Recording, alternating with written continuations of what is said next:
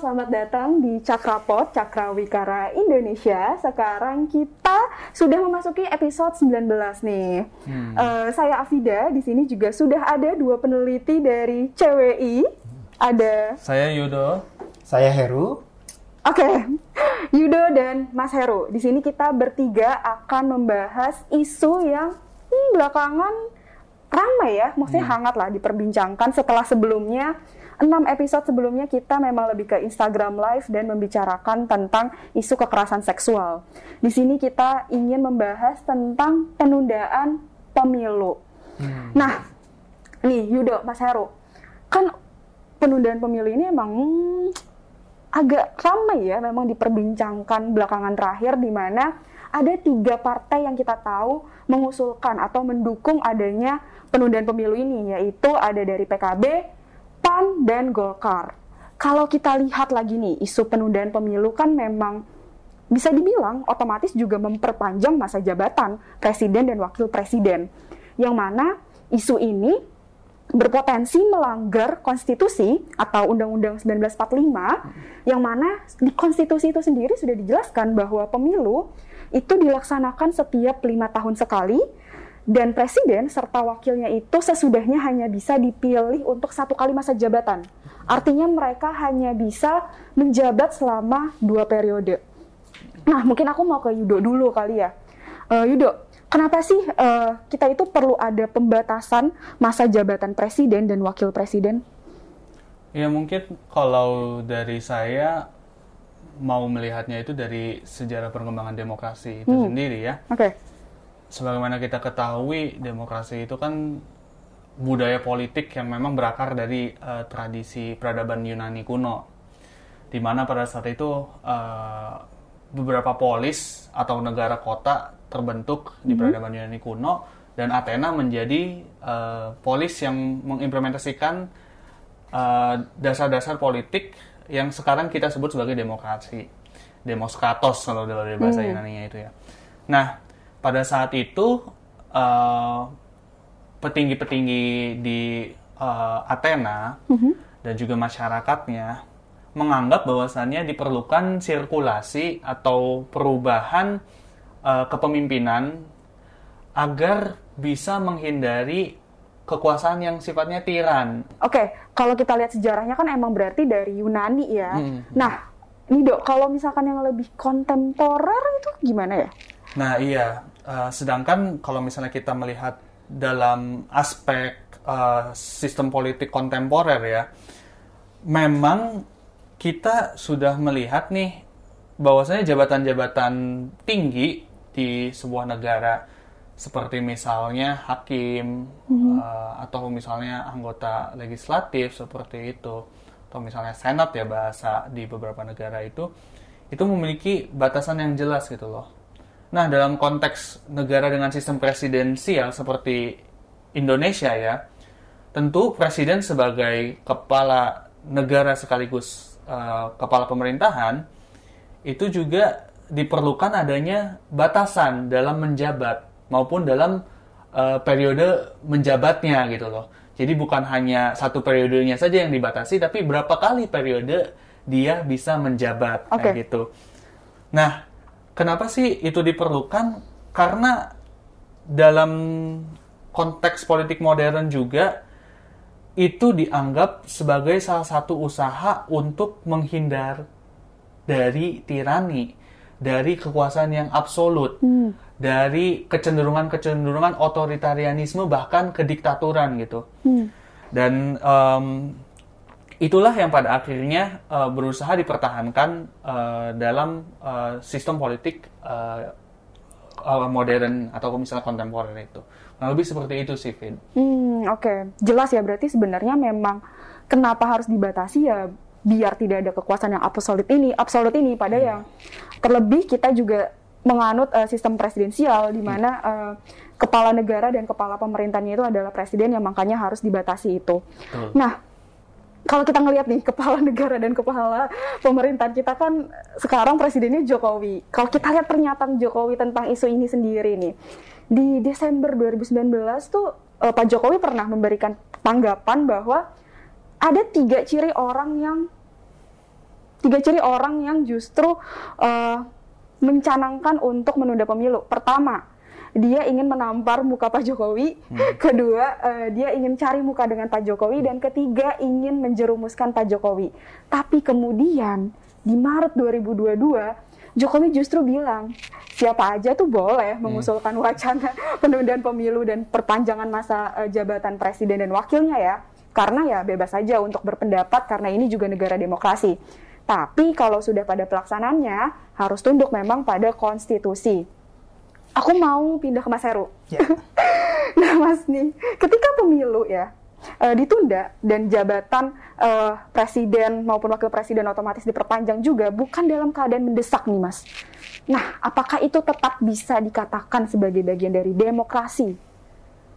Ya, kembali lagi tadi bahwa uh, tujuan demokrasi itu kan sebenarnya untuk apa? Untuk uh, melakukan proses sirkulasi elit ya tentunya hmm. melalui pemilu gitu hmm. ya sirkulasi penguasa nah, sirkulasi elit ini uh, biar nanti yang terpilih pada saat pemilihan umum itu tidak itu itu saja hmm, okay. lu lagi lu lagi gitu ya yeah, hmm. bosen lah ya dia lagi dia lagi nanti, nanti kan takutnya malah apa balik lagi ke rejim otoriter misalnya nanti, yeah.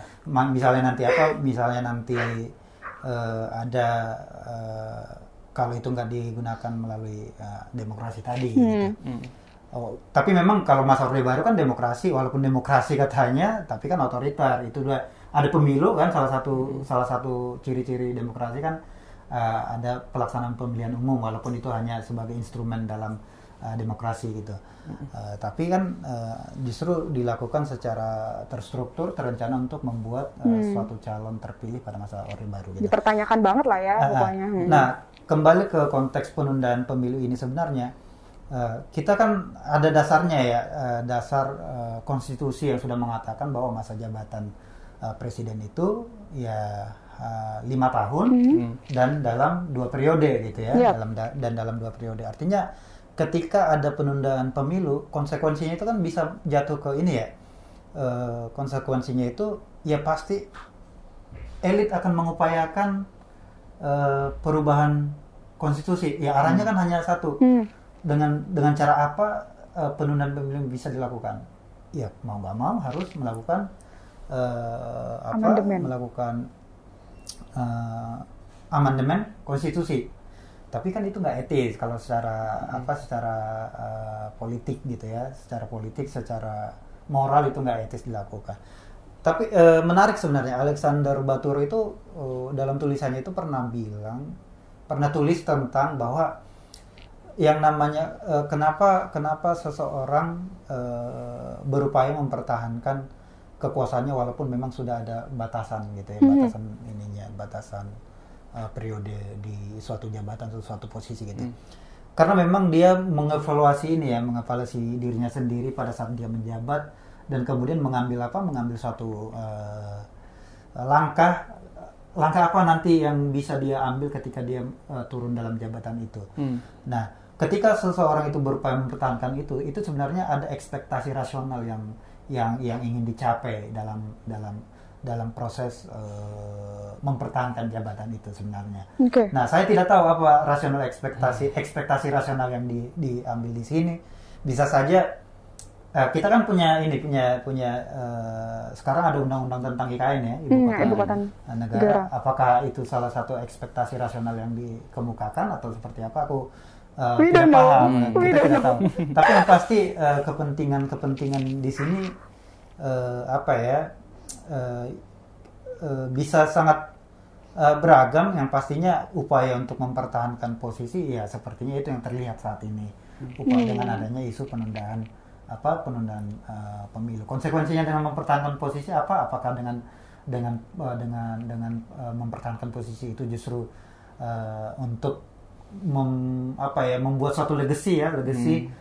bahwa ibu kota negara berdiri uh, pada masa jabatan saya atau hmm. seperti itu atau ada kepentingan-kepentingan lain atau justru hanya sebagai uh, apa ya uh, cek ombak cek ombak untuk konstelasi uh, konstelasi Politik, pemilu, pemilu nantinya kan saat ini kan kita tahu nih ada yang menolak dan ada yang tidak okay. artinya kan kita bisa memetakan secara simpel secara sederhana bahwa partai yang tidak memihak adalah hmm. A, partai ABC ya. partai yang tidak memihak pendirian IKN adalah DEF misalnya Oke. itu. Ah. Nah itu kan panjang nanti Hmm. apa untuk untuk analisis politiknya bisa dilakukan secara apa secara mendalam. Itu hanya eh, analisis sederhana saja sebenarnya. Oke, jadi ya isu ini kalau misalkan emang mau dikatakan apakah bagian dari demokrasi atau tidak untuk kemudian eh, pemilu ditunda, ya mungkin kalau misalkan mengubah konstitusi, mengikuti konstitusi bisa diubah, tapi ya balik lagi itu nggak etis, Hmm. itu nggak sesuai moral. Tadi Mas Heru juga sudah menjelaskan, mungkin juga ini alasan-alasan lainnya untuk penunda pemilu. Kalau mereka bilang karena ada alasan COVID-19, karena alasan eh, dana untuk pemilu yang besar, apakah benar? Dan mungkin justru ada pertanyaan lain, apakah alasannya memang untuk mempertahankan kekuasaan atau ada yang alasan tadi berkaitan dengan IKN atau semacamnya? Ya kita mungkin nggak tahu lah ya gimana aslinya sebenarnya itu gimana. Nah, eh, kalau kita lihat nih ya, kalau misalkan berkaitan dengan alasan tadi nih, kan salah satunya itu yang karena alasan COVID-19 kan mereka membicarakan ini menunda pemilu karena alasan COVID. Tapi kalau kita coba deh trace back sedikit aja, Desember 2020 itu ketika kita pandemi juga masih tinggi ya, Mhm. itu kan kita pernah melaksanakan pilkada. Ya walaupun memang pilkadanya itu sempat ditunda beberapa bulan ya kan, tapi ya ya it's okay lah. Maksudnya kita masih bisa mengerti uh, alasannya juga karena emang kita masih di pandemi uh, sangat tinggi. Kemudian itu juga lingkupnya adalah uh, pilkada gitu loh bukan pemilu yang nasional. Iya. nah pertanyaannya mungkin aku jadi balik lagi ke Yudo nih. Boleh, boleh. Em, kita pernah nggak sih ada pengalaman menunda menunda pemilu pemilu yang skalanya nasional itu pernah nggak? Oke, mungkin sebelum masuk ke sejarah penundaan pemilu maupun penambahan masa atau Jabatan. periode eh, jabatan presiden itu, tadi tertarik banget sama Mas Heru Mhm. eh, yang memang eh, mention Baturo ya. Oke. Ya memang Baturo ini salah satu eh, ilmuwan politik yang concern banget ke masalah masa jabatan ya, utamanya masa Hmm. jabatan presiden gitu. Nah, Baturo dan LG tahun 2019 mereka eh, ngedit sebuah buku nih. Nanti judulnya ditandumin aja lah ya kita ya di bawah nanti. LG bukan merek Bukan, elektronik bukan. Nah, eh, mereka itu bilang memang eh, ada tuh pola-pola pemimpin yang cenderung menuju otoriter atau bahkan diktator. Eh, salah satu caranya adalah dengan ngakalin, mengakali konstitusinya yang mereka sebut dengan istilah unconstitutional constitutional amendment. Unconstitutional Constitutional amendment. Oke. Jadi atau disingkatnya UCA ya, ya kita sebut UCA, UCA, aja. oke. Jadi si UCA ini tuh berusaha secara inkonstitusional tapi ingin terlihat konstitusional Hmm. mengamandemen konstitusi for the sake of uh, Jabatan. mendobrak periode jabatan tersebut gitu loh. Pembatasannya itu didobrak gitu, segala macam. Nah, ini tuh ya padahal ya konstitusi itu kalau misalnya saya ngutip apa yang dikatakan oleh Mbak Bivitri Susanti dalam eh, salah satu artikelnya di majalah Tempo beberapa waktu yang lalu itu ya konstitusi kita itu tuh bukan sesuatu yang bisa dengan mudahnya gi- begitu saja diubah gitu loh untuk kepentingan segelintir gitu. Dan persyaratannya itu pun bukan cuma persyaratan yang sifatnya secara eh, secara angka gitu secara kuantitatif bisa diotak-atik se- seenak jidat aja kayak gitu kan ya dan begitupun aturan itu ya kalau kita lihat ke sejarah karena tadi memang uh, afidananya sejarahnya itu kan nggak ujuk-ujuk muncul juga gitu Iya, loh jelas. Ada yang panjang. ada prosesnya. perjalanan panjang Hmm. gitu loh. Kalau misalnya kita ngelihat ya semenjak kita merdeka, uh, presiden pertama kita ya itu uh, Bung Karno ya. Uh, Bung Karno memang um, ya uh, pada tahun 1955 pada menjelang pemilu kemudian ada perpecahan kongsi ya antara Bung Karno dengan Bung Hatta yang itu ya salah satunya juga sebenarnya karena eh, Bung Hatta itu melihat ada tendensi-tendensi eh, Bung Karno ini ingin melanggengkan kekuasaannya gitu. Ada kecenderungan bahkan ini yang dikatakan Bung Hatta ya ada kecenderungan diktator gitu seperti itu. Nah eh, itu terlihat ketika tahun 1959 Oke. satu, eh, satu tahun sebelum pemilu yaitu 1960 itu Bung Karno mengeluarkan dekrit presiden 15 Juli 1959 yang salah satu isinya adalah menunda pemilu. Nah, kira-kira nih Afida sama Mas Heru tahu nggak tuh akhirnya pemilu tersebut ditunda sampai kapan? Jadi nggak ada pemilu. Iya. Ya, Nggak ada pemilu sampai akhirnya Bung Karno turun. turun. Bung Karno turun, baru kemudian eh, diganti lah eh, ada penggantinya yaitu eh, Pak Soeharto ya, Pak Harto menjabat dan itu pada akhirnya baru dilaksanakan pemilunya tahun 1971. Jadi dari tahun 1955 itu yang katanya 59 bakal ditunda dulu sebentar nggak jadi 60 tapi ternyata tundanya itu eh, 11 tahun kemudian gitu ya atau 12 tahun kemudian ya kalau kita hitungnya dari 59 gitu. Tapi kalau kita hitung dari pemilu terakhirnya ya berarti 16 tahun gitu loh. Nah, dan itu pun eh, apa Pak Harto pun nggak langsung ngadain pemilu pas setelah eh, Bung Karno diturunkan Turun. seperti itu ya.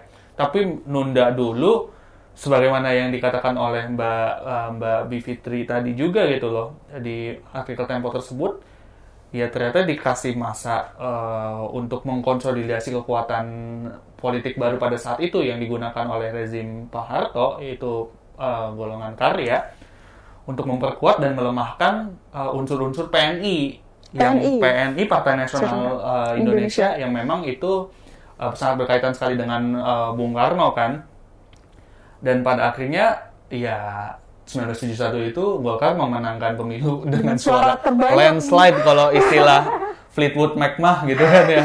Tentunya kita juga tahu kan ternyata ketika uh, Bung Karno itu Bung Karno memang setelah dikeluarkannya dekret presiden 1959 beberapa saat kemudian uh, MPRS mengangkat beliau sebagai presiden seumur hidup. Mhm. Nah ternyata uh, Pak Harto memang tidak diangkat sebagai presiden seumur hidup.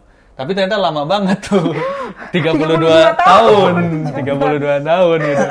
Uh, yang diangkatnya pun memang ya secara periode ya, secara periode keli gitu. Bahasa ininya mah ya. Bener lima tahun gitu kan. Lima tahun diangkat lima tahun diangkat gitu. Nah cuma kan ternyata memang pada saat itu undang-undang eh, nggak membatasi berapa periode maksimal kan.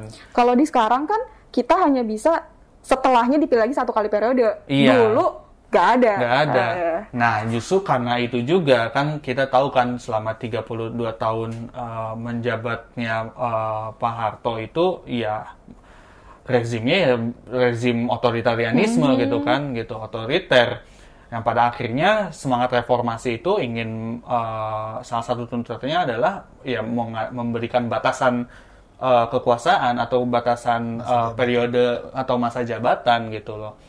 Dan akhirnya dilakukanlah amandemen konstitusi pada tahun 1999 ya salah satunya adalah eh, perihal masa jabatan presiden. Nah, Mas Heru nih, setelah kita tadi dengerin ya eh, penjelasannya Yudo nih Mas, kalau kalau dalam dem- eh, demokrasi ya negara demokrasi kita ini penundaan pemilu itu bisa dilihat sebagai apa sih Mas sebenarnya? Iya, menarik memang tadi penjelasan dari Yudo ya terkait dengan apa kita ada pengalaman penundaan pemilu dan Betul. kemudian saat ini ada isu eh, untuk eh, memajukan apa menunda pemilu sorry bukan memajukan menunda pemilu gitu. Nah seharusnya kan eh, kita tahu penundaan pemilu itu kan sebagai upaya eh, kelompok elit lah sekelompok elit untuk mempertahankan kekuasaan karena memang eh, berdasarkan tadi aku katakan Alex Alex Baturo itu juga Baturo itu menyampaikan bahwa ada ekspektasi rasional yang ingin dicapai ketika dia berupaya mempertahankan uh, kekuasaan kemudian dia berupaya apa untuk uh, mempertahankan kekuasaan itu dengan cara-cara uh, mendiskreditkan demokrasi itu sendiri gitu. Oke. Nah, artinya memang apa ya? Itu tantangan bagi konsolidasi demokrasi kita sendiri. gitu. Kan kita Konsolidasi. tahu masa Orde Baru eh, yang sifatnya otoriter, kemudian masuk ke transisi demokrasi di masa reformasi, banyak hal secara fundamental berubah ya. Mulai Banyak dari masa banget. jabatan, pembatasan masa jabatan, penguatan institusi- institusional, Yes. gitu, dan hal-hal lain gitu, Uh, penguatan masyarakat sipil gitu.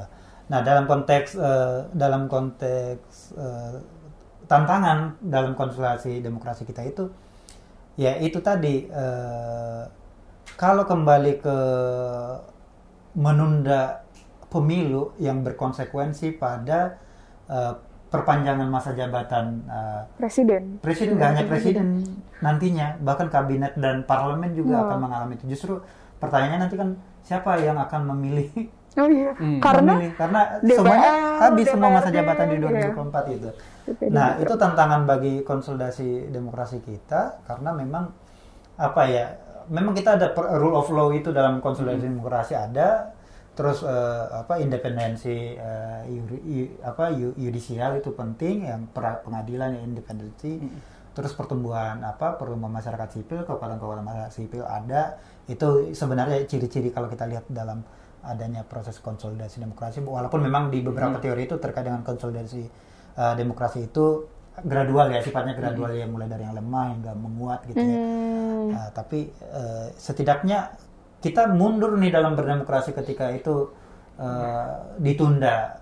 Penundaan pemilu konsekuensinya bisa perpanjangan masa jabatan padahal di konstitusi sendiri kita sudah tahu eh, itu eh, mengacu pada adanya batasan eh, masa jabatan dan periode eh, jabatannya Jabatan. sendiri gitu yang hanya dua kali tidak boleh lebih dari situ.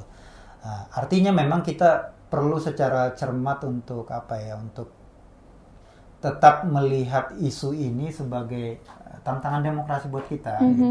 Karena memang penting untuk menempatkan isu ini agar tidak terjadi eh, balik lagi ke masa-masa Dulu Orde Baru Orde. eh, di mana eh, apa elit berupaya mempertahankan kekuasaan dengan cara-cara terstruktur karena kan eh, yang yang saat ini terlihat tantangannya justru dari dalam. Hmm. Mhm. dari dalam sistem itu sendiri ya. Bukan dari luar. Bukan dari ada yang demonstrasi segala macam terus berupaya untuk me- mengkudeta. Bukan. Tapi justru dari dalam. Aktor-aktor di dalam itu berupaya memperpanjang kekuasaannya dengan cara berupaya mengubah misalnya berupaya memperpanjang masa jabatan atau menunda pemilu di mana itu hanya bisa dicapai dengan cara mengubah konstitusi Iya. mengamandemen konstitusi Nah, oke, jelas sekali bahwa penundaan pemilu ini ini melanggar konstitusi sudah jelas. Kalau kita lihat dari politiknya sendiri, kita ada sejarah untuk penundaan pemilu ada, tapi perlu dipertanyakan lagi. Itu baik atau enggak tuh penundaan pemilu yang udah pernah kita jalani? Justru meninggalkan kesan-kesan buruk ya dan kita justru harusnya belajar lah dari pengalaman yang sudah-sudah gimana harusnya kita melaksanakan pemilu taat pada konstitusi lima tahun sekali dan dibatasi dua periode. Jangan sampai ketika ada keinginan elit itu tuh yang justru diubah undang-undangnya, aturannya, bukan justru mereka yang mengubah perilakunya untuk mengikuti aturan atau konstitusi atau undang-undang yang ada. Itu, Itu kan salah. kebalik ya, Hmm, ya, kebalik. Oke. Hmm? Padahal udah jelas namanya amanat Oh iya, undang-undang. amanat undang-undang. Bener. Tapi kok nggak dipegang amanatnya ya? Aduh. Aduh, oke. Udah, udah panjang banget obrolan kita pada hari ini.